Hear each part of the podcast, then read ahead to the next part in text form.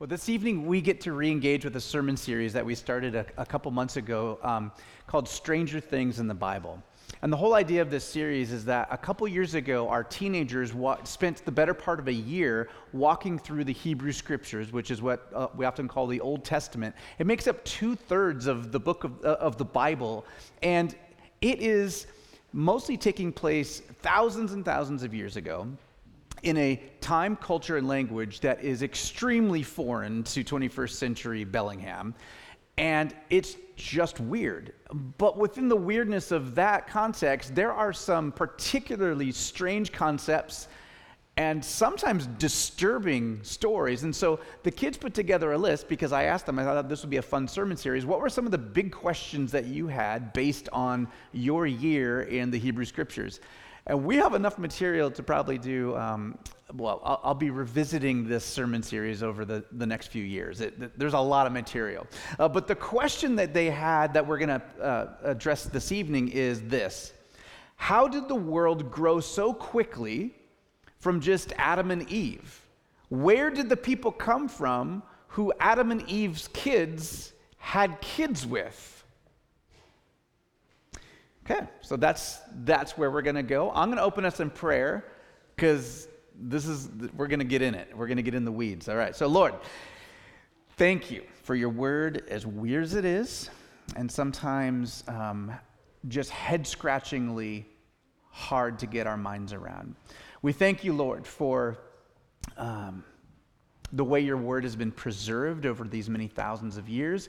We thank you for the scholarship that's gone into archaeology and language study and culture studies and faithful men and women who over the years have looked long and deep uh, into these subjects and people that we can draw from and learn from. And Lord, thank you for uh, our youth, for our teenagers who ask really good questions um, and questions that I know many of us have as well. Help us to open our minds and open our hearts to hear what might be a familiar text in a new way. Amen. So, Adam and Eve, beginning of human beings, all of this stuff. If you're not familiar with the story, let's just do a little refresher. There's three main texts that the questions our teenagers pose that where they come from. And the first one is just in the very beginning of Genesis. And feel free if you got your Bible, you want to follow along. Um, we're in Genesis 1, 26 and 27. Um, and it goes like this Then God said, Let us make man or humans in our image according to our likeness, and let them rule over the fish of the sea, and over the birds of the sky, and over the cattle, and over all the earth, and every creeping thing that creeps on the earth. And God created man, humans, in his own image. In the image of God, he created him, male and female, he created them. Now, this is the first account in all of Scripture of human beings, and right from the get go, we see the immense value, uh, not that humans have because they're human, but that humans have because God granted them the special place of being made in His image. In other words, we're not special because of our species, like, oh, we have opposable thumbs and that's cool and we're better, we're like higher mammals or something like that. Um, if, if you lost your thumbs in some horrible accident, you would still be special because you're not special because of your species, you're special because God said, human beings, I'm granting you my image. You are made in my image. Okay. Now, this is vital because it means that whether you're a man or a woman, whether you're able bodied or you're ill, whether you're old or young or light skinned or dark skinned, whether you're from the north or the south or the east or the west, you are made in God's image because He designates human beings as His image bearers. Bearing His image has nothing to do with your ability or your performance or your intelligence, it is a gift that all human beings bear equally. And if that's all you got out of today's message, that's a lot. That's really good news because that has so many implications for our ethics and how we treat one another and how we look at other people in the world. Okay. The next passage, oh, so let, let me just be clear here. Genesis 1, that passage we just read about the creation of human beings and them bearing his image, Genesis 1 has zero things to say about Adam and Eve specifically. In fact, it says nothing about how or when human beings came into existence. The objective of Genesis 1 is not to tell us how we came to be, but who we are in God, what purpose we are here for, and that purpose is to be, to use like royal language, to be God's vice regents, his glorious image bearers that bear his image and his quality to each other and to the rest of the world. Okay, so that's what Genesis 1 26 and 27 in a nutshell is telling us. Okay. The next passage that uh, our kids were likely looking at is Genesis 2 4 through 8 and 18 through 25. And it goes like this This is the account of the heavens and the earth when they were created, in the day that the Lord God made the heaven and the earth. Now, no shrub of the field was yet in the earth, and no plant of the field had yet sprouted, for the Lord God had not sent rain upon the earth, and there was no man to cultivate the ground. But a mist used to rise from the earth and water the whole surface of the ground. Then the Lord God formed man of the dust of the ground and breathed into his nostrils the breath of life, and the man became a living being. And the Lord God planted a garden toward the east in Eden, and there he placed the man whom he had formed. Then the Lord God said, It's not good for man to be alone, and I will make a helper suitable for him. And he made all these animals, and I'm just trying to cut time because it's a long passage. And then he says, So the Lord God caused a deep sleep to fall upon the man, and he slept. And he took one of his ribs, and he closed up the flesh at that place. And the Lord God fashioned into a woman uh, the rib which he had taken from the man and brought her to the man. And the man said, This is bone of my bones and flesh of my flesh. She shall be called woman because she was taken out of man. For this reason, a man shall leave his father and mother and be joined to his wife, and they shall become one flesh. And the man and his wife were both naked and unashamed. Here we have what appears to be the creation of a human man from dust,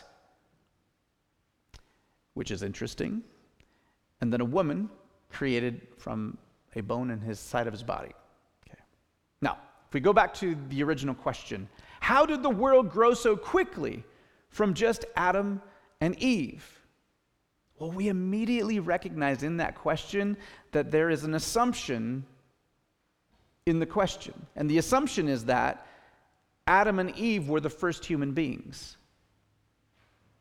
But is that what the Bible actually says, that they were the first human beings? Hold that thought. To add another element of complexity, we jump to Genesis 4, where Adam and Eve have children. And their children go out, well, one murders another in a, the dysfunctional family from the get go. And, uh, and, and but then they have more kids, and these kids marry people, right? They, they get married, they have families. So are they, like, where do these people come from? Are they marrying their, their siblings, which is kind of ooh? Um, are there other humanoids out there besides Adam and Eve and their line of people that they're marrying?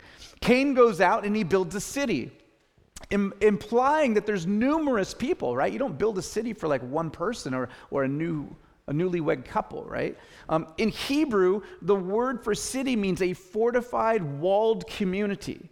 So there's enough people out there to form a city community. But if you have to have a wall to guard your community, it must mean that there's also other communities from whom you need to guard yourself from. Okay? So the implication is that there's lots and lots and lots of people out there um, that you need a walled city. So it begs the question like, where are these folks coming from?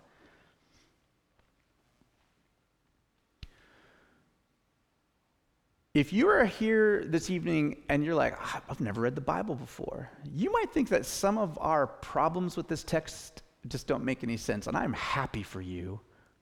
Because a lot of us have grown up from traditions where we were taught to read the Bible in a certain way.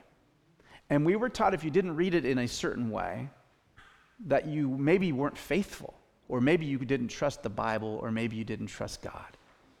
For many people, the book of Genesis and the origins of human beings have posed some insurmountable or seemingly insurmountable roadblocks. On the one hand, many people interpret Genesis as saying that God created everything from nothing in a really short timetable, that He created out of, of nothing everything that exists that he created human beings without any sort of ancestors, and that Adam and Eve were the first humans from whom everyone is related. And that's just what we were taught, and that's the way you see it, and that's the way you read it. And I look out into this community, and that might describe where a lot of you were raised or what you think, and maybe you've and I, and I look, I also look out here and I see uh, a couple PhDs in biology. I see medical doctors. I see engineers, um, uh, teachers. Um, I see smart people with scientific degrees who somehow hold all of that intention. So, on the one hand, maybe we've been taught we read Genesis as a literal vast creation, Adam and Eve, first people, everyone's related to them. On the other hand, discoveries in archaeology, anthropology, biology, and genetics all seem to point to, at least the evidence that we have now, seem to point to a very old earth. Furthermore, the human genome appears very old and extremely connected to the material origins of the great apes and other primates. Now, based on these two seemingly opposing starting points, people either say, if I take the Bible seriously, then I need to sort of close my eyes and reject the fossil record and the evidence of genetics, or they say, if I take science seriously, then the Bible can't be trusted. It must be a myth. It must be some weird, you know, thing to just make us uh, be better people, but it can't mean anything historical. Now, these are, of course, two very extreme views that very few people actually sit on those poles. And there are many, many views in between that usually require some sort of pseudoscience like answers in Genesis type stuff, like, you know, just like let's try and make this work, or pseudo adherence to Scripture, but rarely do those poles like satisfy real scrutiny. So, what are we to do? How do we interpret the evidence? Is there a way to take seriously both the scriptures and the empirical evidence revealed through scientific discovery? Like, is that a thing we can do? And I'm just so happy to share that, yes, I think it is a thing we can do. And maybe you're like, I've always wanted to know how to do that, but ah, it just seems like there's these poles and they're insurmountable. You know, just an aside, like it is from Judaism and Christianity that emerges the foundation from which we can even get the natural sciences. Because you know, like Greek thought, the real wasn't physical. The real was somewhere else. That this is just a reflection of the real. Greek thinking does not lead, Greek philosophy doesn't lead necessarily to, to the hard sciences, to observation. It, Christianity, Judaism, these earthly faiths of a God who creates physical things and calls them good, that leads to science. Being anti intellectual, anti thinking, anti evidence is not compatible with the God who makes things and makes us with brains. That's, I just want to say that you can be smart and inquisitive and faithful at the same time. So, how can we square the Bible with empirical evidence? I, I believe, this is kind of a mantra of mine, so it won't surprise you that I'll use the word humility I think humility is important. Humility that our science is ever a work in process. Our science can offer us empirical observations, but not reasons. Um, in other words, science can help us describe what happened and what happens, but not why things happen. Okay? And we need humility when approaching the scriptures. You know, it is telling that the supposed conflict between Bible and science is a particularly American thing that was really formed in the early 20th century that isn't as big of a deal in the UK or in Australia or in many places in the developing world. That's a uniquely American issue that we had, and that's where most of us have grown up and, and learned to think, okay? So we need to have a little bit of humility as we approach the scriptures.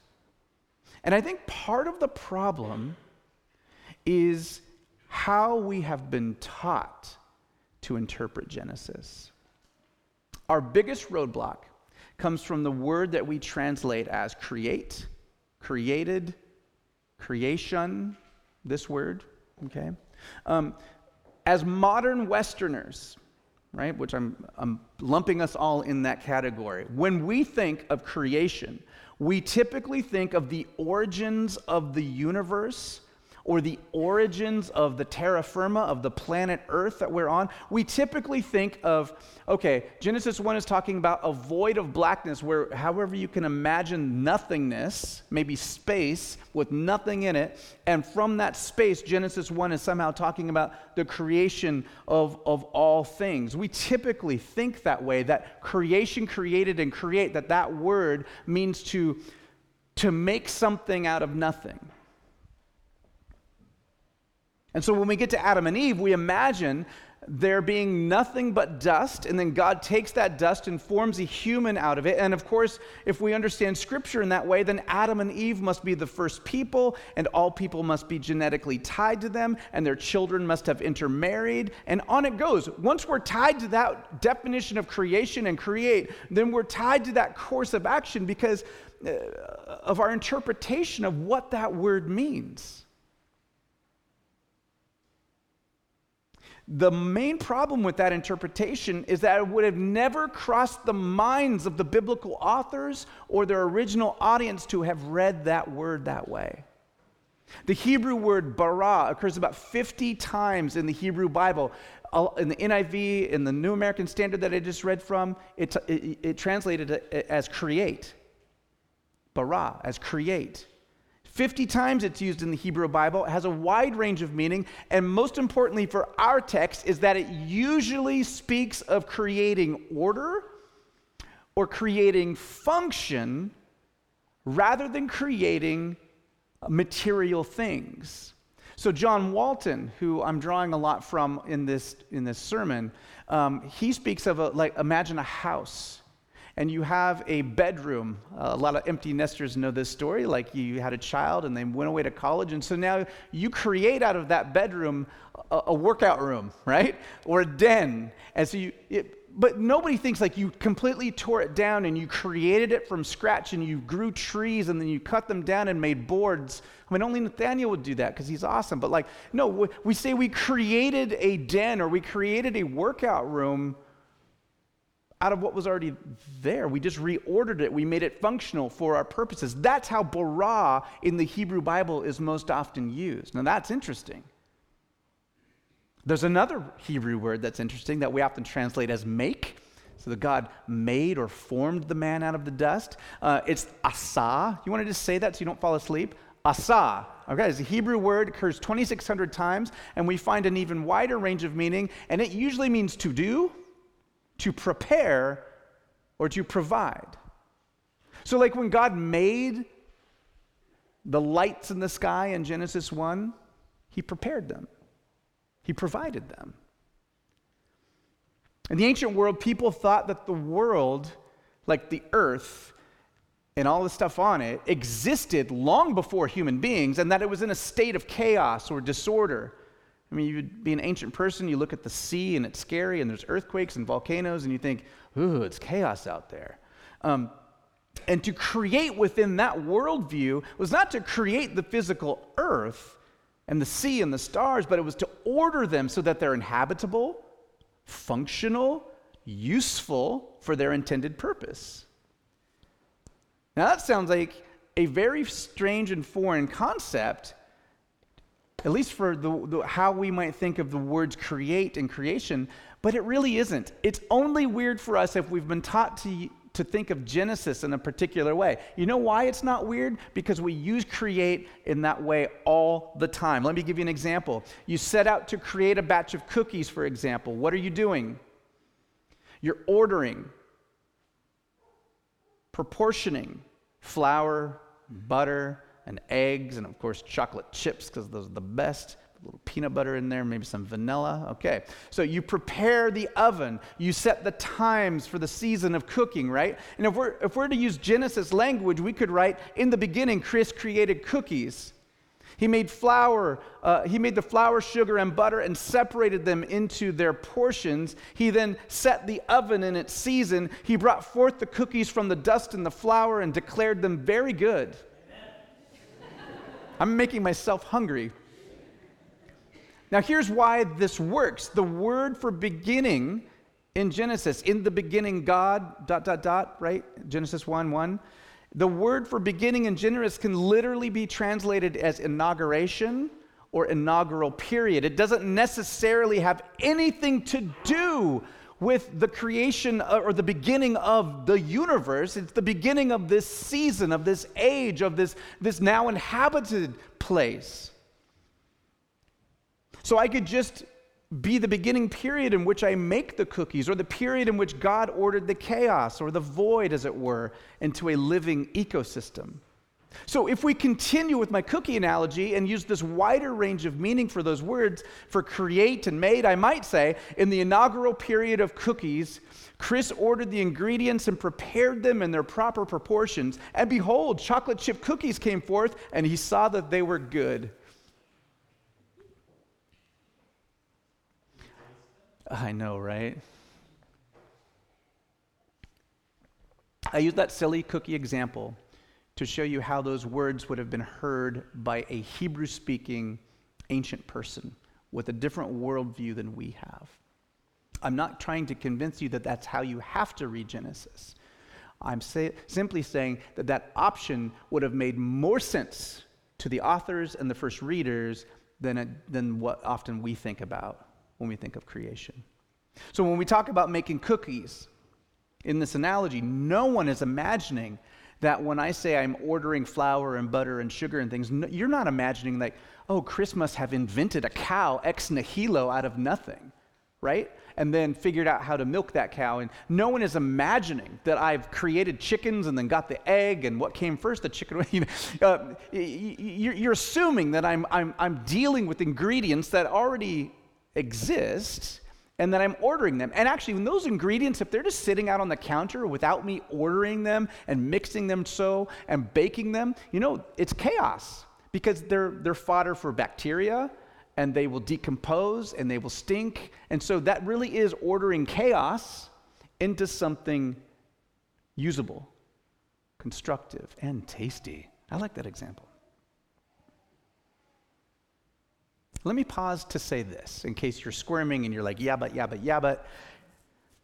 I believe that the Bible says that God created the physical universe out of nothing. Colossians 1, for example, is a wonderful text from which we get the idea that God, um, it is through God, through Christ, through whom all things are made, all things are dependent on him. There's deep theological thought that if Christ were to simply not want to hold things together, that our atoms would fly out of control, that, that order itself, that the molecules of the, the chairs that you are sitting on would dissolve, that Christ is holding all things together. All things were made through him and for him. We get that from Colossians 1 and some other texts in the New Testament. But what I am equally saying is that Genesis 1 and 2 are not texts that deal with the origins of the universe. Okay, so the Bible talks about God being the author of the origin of the universe. That is a important theological stance that we, we have as followers of God. But Genesis 1 and 2 aren't necessarily making that case. In Genesis 1 and 2, we see the story of God ordering materials that already exist. Again, he created at some previous time, but Genesis 1 and 2 are telling us a story about how humans came to be his image bearers. And he's ordered the, the raw materials that he created previously into a functional place for us to be. That's what Genesis 1 and 2 are getting on about. Now, it's extremely important that we have that background as we move into Genesis 2 and the part about Adam and Eve.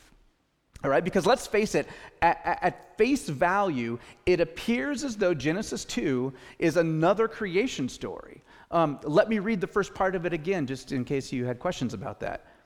Now, this is the account of the heavens and the earth when they were created in the day that the Lord God made heaven and earth.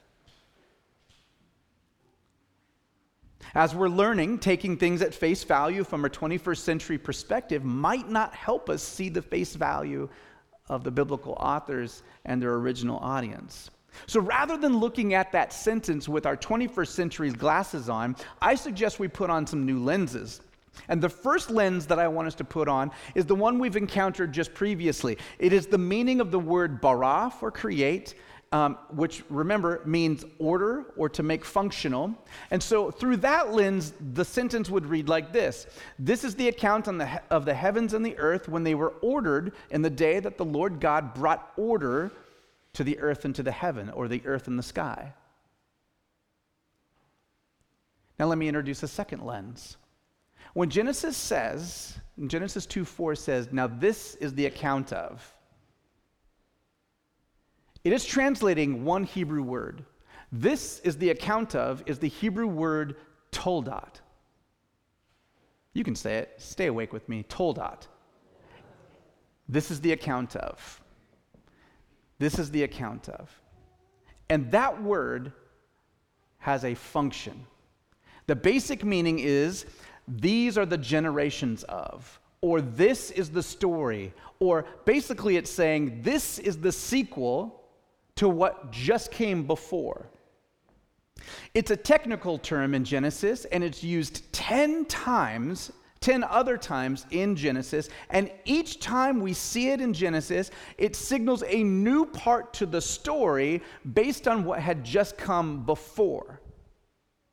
So, what that means is that Genesis 2 is not a retelling of Genesis 1, but it's a scene in the narrative building on what had just come before. So, it speaks about the plants, but weren't the plants already made in Genesis 1?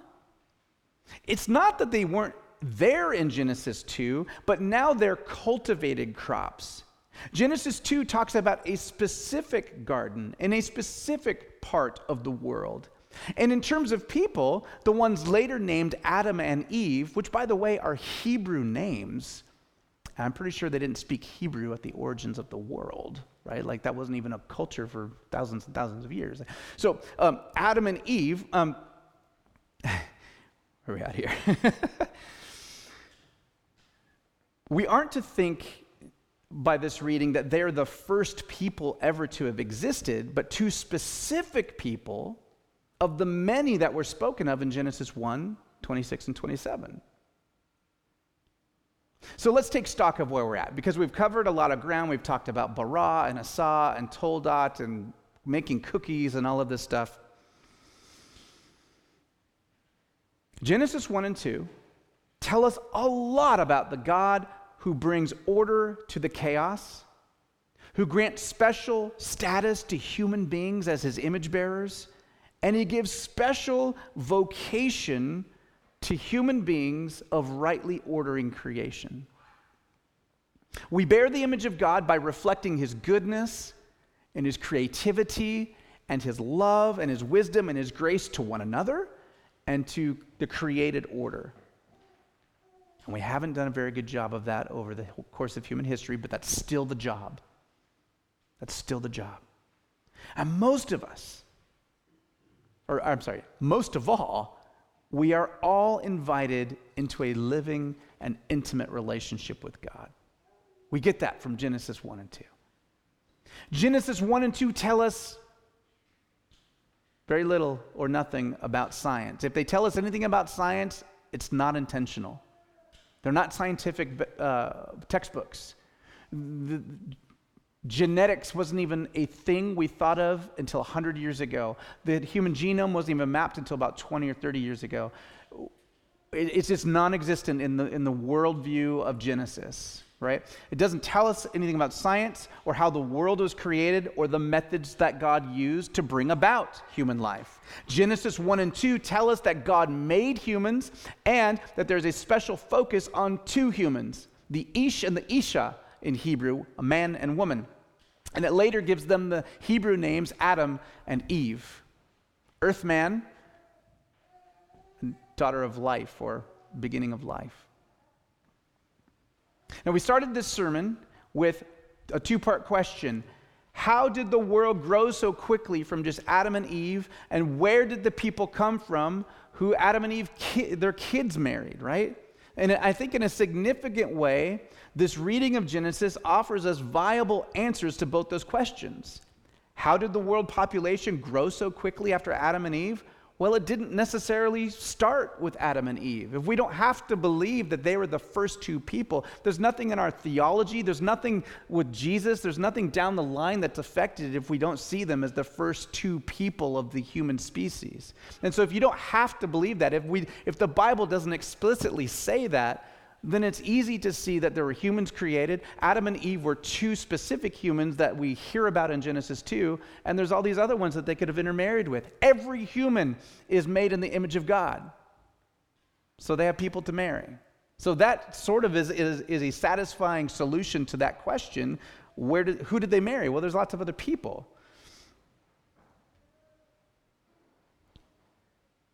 So if the Bible suggests that there were humans before Adam and Eve, then that answers the second part of the question. Adam and Eve's kids likely married these other human beings who are outside their family line.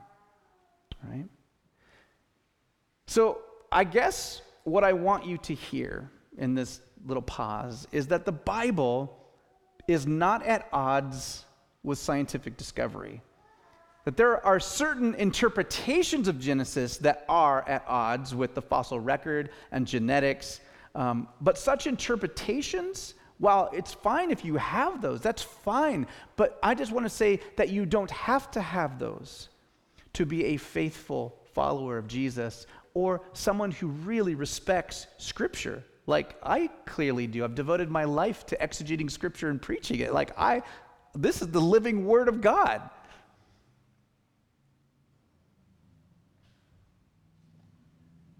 And at the same time, I want you to hear that science is not at odds with a God who's responsible for the creation of the universe and the ordering of ecosystems and the honoring of human beings.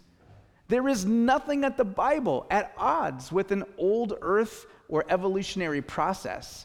You may agree or disagree with certain scientific theories, and again, that's fine. Like our faith isn't based on, on that kind of stuff. But the Bible and scientific method are doing completely different tasks. They're not even in conversation with one another. And so, it's okay to hold those things in tension. Now, that's incredibly freeing. But it still leaves us with the question about Adam and Eve. Like, it sure seems like Genesis 2 describes the origin of these two humans, and it describes uh, at that origin, at, at least at face value, that it sounds like Adam and Eve didn't have parents. Like, here, like, okay, let's say that God created all these humans in Genesis 1. That's fine. It sure seems like Genesis 2 is saying, here are these two people. One dude is made out of dirt, and then the other lady is made out of a rib from his side. Like, what do we do with that? So I kind of wanted to, that wasn't one of the kids' questions, but I thought, that's intriguing. Like, let's go there. Can we go there? Just Are you guys done? Should we go? Okay, okay. Let's do that. So there's three, there's three main theories about how to look at Adam and Eve based on Genesis 2. And the first theory is that Adam and Eve are not actual historical figures, but they're characters in a story designed to tell us how sin entered the world and then what God's going to do about it. And over the centuries, this theory has come in and out of favor. And it seems like it solves a lot of those pesky problems, like being made out of dirt and being made out of a person's rib and talking snakes. And like, if we all just chalk it up to like, hey, maybe this wasn't historical, but the figurative, then it sort of like checks all the boxes, like, oh, we don't have to worry about all that weird stuff. Sorry if you were like, oh, good, that sounds like, like a, I, I just don't think it sticks, and here's why. The main problem with the theory that Adam and Eve are metaphorical characters rather than real people is that they're just not presented that way. They're just not. Like, there's nothing in the narratives to suggest that Genesis 2 is poetic or a parable or some other literary device other than history. If anything, Genesis 1 is the poetic verse. Genesis 1 is extremely stylized. Lots of people posit that Genesis 1 is a song. And you can start to find all kinds of crazy, like, the, the, the way that seven is used in Genesis, it, it is clearly Genesis 1 is clearly stylized, like it is, it's in verse. Genesis 2 isn't like that. Um, but by far the most conclusive evidence against the, the idea that Adam and Eve are somehow fictional characters is the fact that Adam and Eve are in numerous biblical genealogies. I don't have time to break the importance of genealogies down to you, but know this.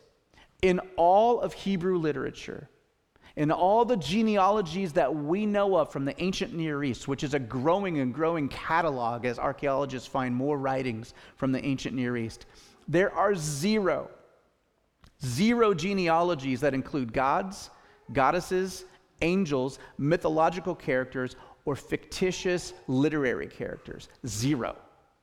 Because genealogies were so important to telling about where a family comes from and where they're going and who you're connected to it was just inconceivable to put someone in there who's not real.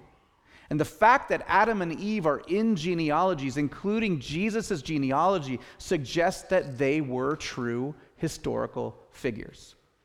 Again, none of these theories are a litmus test for whether or not you can follow Jesus. You can think that if you want, if that they're fictitious people. I'll just argue against it, but like we can still like be friends and take communion and follow Jesus together. Like your faith in Christ is not at all based on these theories. Hear that? Okay. So I just don't think that Adam and Eve being fictitious stands up to scrutiny. That's my opinion. The second theory suggests that Adam and Eve were created after other humans so that they're not the first humans, but they're created out of nothing. That is, they're created without parents. And in that sense, they're the ancestors of all, um, meaning they're genealogical ancestors of all. Did you know that within 200 to 400 generations, all the genetic material is, is spliced up and lost? So, like if Corey, Corey and I have Sophia, if she has kids and has kids and has kids, within uh, 300 to 400 years, you couldn't tell that I was part of that family from my genes. It, it's just split and, and muddled and, and, and gone. But you can genealogically. And that's how the Bible talks. The Bible knows nothing about genetics. The, the Bible is all into genealogy. And, and science has shown, uh, Joshua Swamidass' um, new research has shown that within six to 10,000 years, conceivably, every human being alive today could be connected to two people.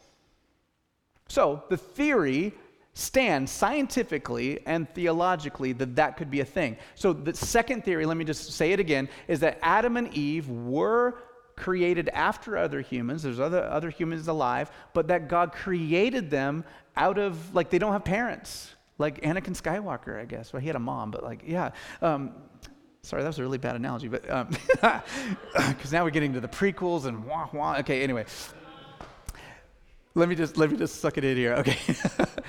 um, the theory is sound that Adam and Eve could be the progenitors of, of everyone today, some connection to them. Um, and it allows for other humans to be in existence besides Adam and Eve, but it sets this special couple apart. Okay? Um, so that's the second theory. And a lot of people hold to that theory, and it, it's a really viable one that you might want to consider and, and process. Okay? The third theory is that Adam and Eve exist as real people we're chosen by God out from other human beings to represent all of humanity. And in this theory, again, we put on our ancient Near Eastern reading glasses and we notice that God created Adam out of dust. And, you know, a lot of times we read that and we think, well, I've read that a million times and it's in the Bible and the Bible's weird, so I guess so. I guess he made him out of dust. But that's weird even for the Bible. Um, like, God usually doesn't make people out of dust. And it's not because God can't do miracles. I mean, God does. All, Jesus turns water to wine, and we parting the Red Sea. Uh, all, all, people are raised from the dead. That's weird. But making a person out of dust, like, is there? Is that? It's like David S. Pumpkins. Is that from something? Like, I get, like, you know, I get creation and I get ordering of stuff, but like making a dude out of dirt. What, what is that? Is that from something? No, it's, it's not from something. It's just so weird to, to think about. Um, and, and I don't think it would have made sense to an original reader either. Because dust is a symbol of death, and it's used in that way lots of other places in Scripture. In Genesis 2, then, what, what could be going on is that we get an image bearing human who God is making the point of humans are mortal, humans die. And where does he put Adam and eventually Eve? In a garden where he dwells, and there's a tree of life that grants them life that they need because humans are made of dust. On Ash Wednesday, what do we say when we do the ashes on our head? From dust you have come, and to dust you shall return. Repent and trust in the good news. That's because dust is a symbol of death.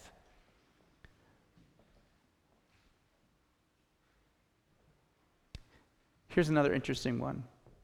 It says that then he's so Adam's created, and then God makes a deep sleep to come upon him.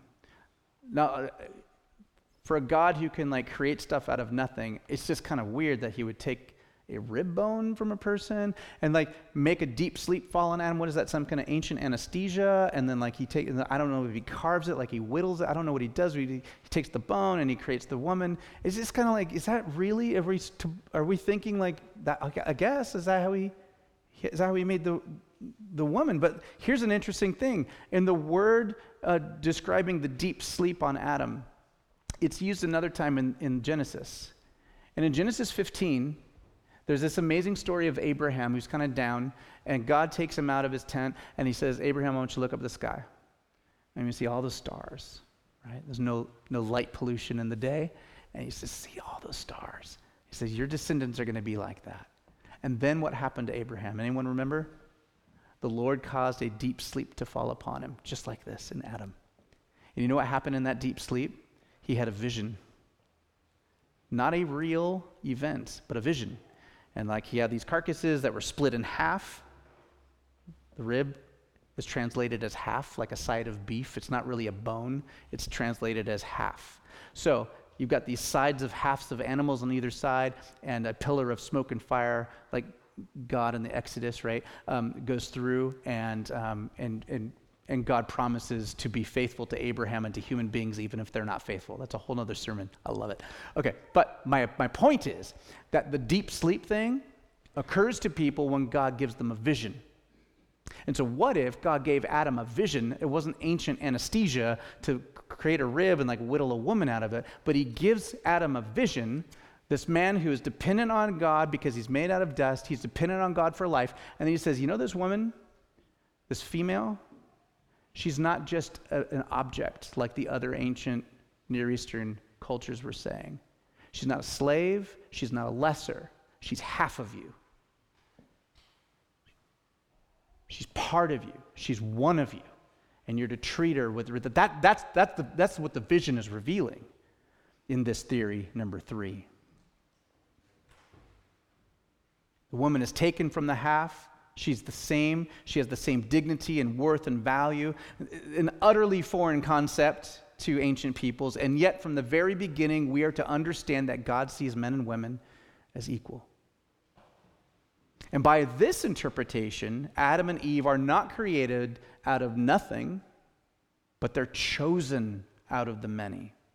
Just as God chose Noah and his family to save the world just as God chose Abraham and Sarah out of the many to bless the world for the, for the sake of God's glory. Just as God chose Israel out of the many nations. Just as God chose David, the youngest brother of many sons. Just as Paul says that Jesus was chosen and sent to represent all human beings. So God chose Adam and Eve to bless in a special way so that they might know him and trust him and create a community through their line, through their lineage, to do the same thing for the world, that the world might know God through them. And through betrayal of that blessing, sin entered into the project of God in a significant way. And here it is that we see the significance of Jesus through a new lens. We often think of Jesus as coming and dying and being raised out of death to save you and to save me, to offer forgiveness to you and me and new life as individuals. And thanks be to God that that is true. Yeah. But what a thoughtful and robust understanding of Adam and Eve gives us is more than just individual salvation.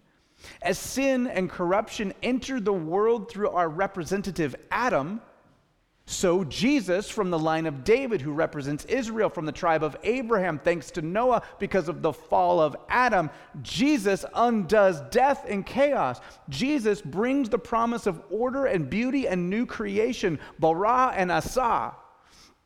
And, and he brings the promise of a new and functioning world with, a new, with new and functioning hearts to live in that world. And that, my friends, is very good news right from weird Stranger Things stories in the Bible. Lord, thank you. Thank you for. Um, Thank you for your word preserved for us. Thank you for the truth that is there. Thank you that our salvation is not tied to us perfectly understanding ancient peoples, ancient languages, strange concepts. And I pray, Lord, that more than confusion today, that you would grant my sisters and brothers and I peace and an ability to, to see more than one way, to honor you and to follow you and to trust you.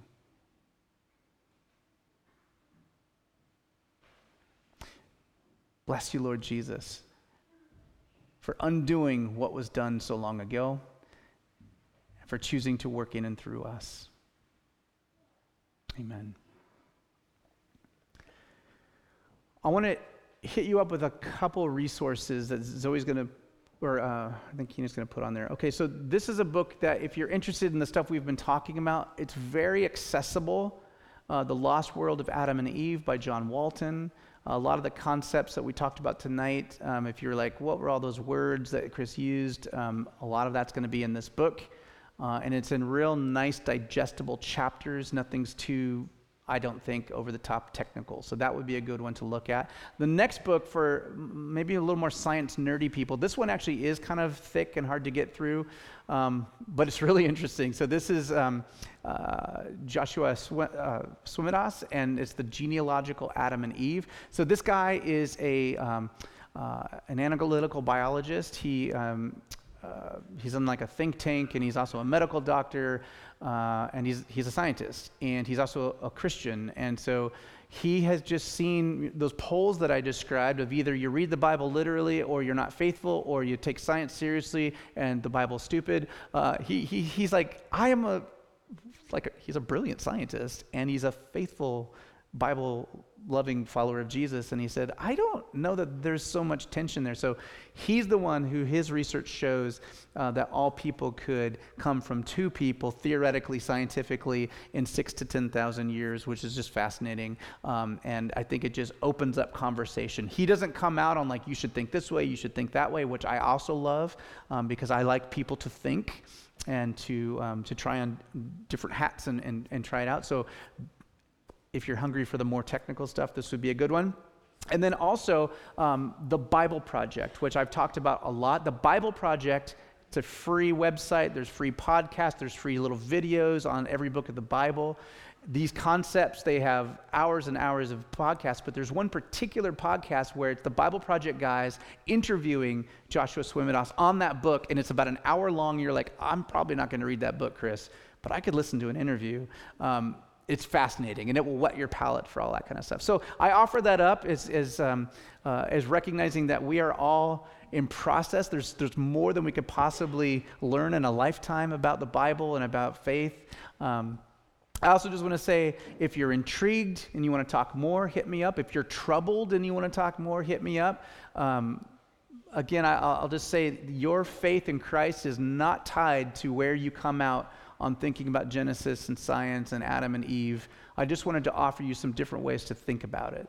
Um, so there's that.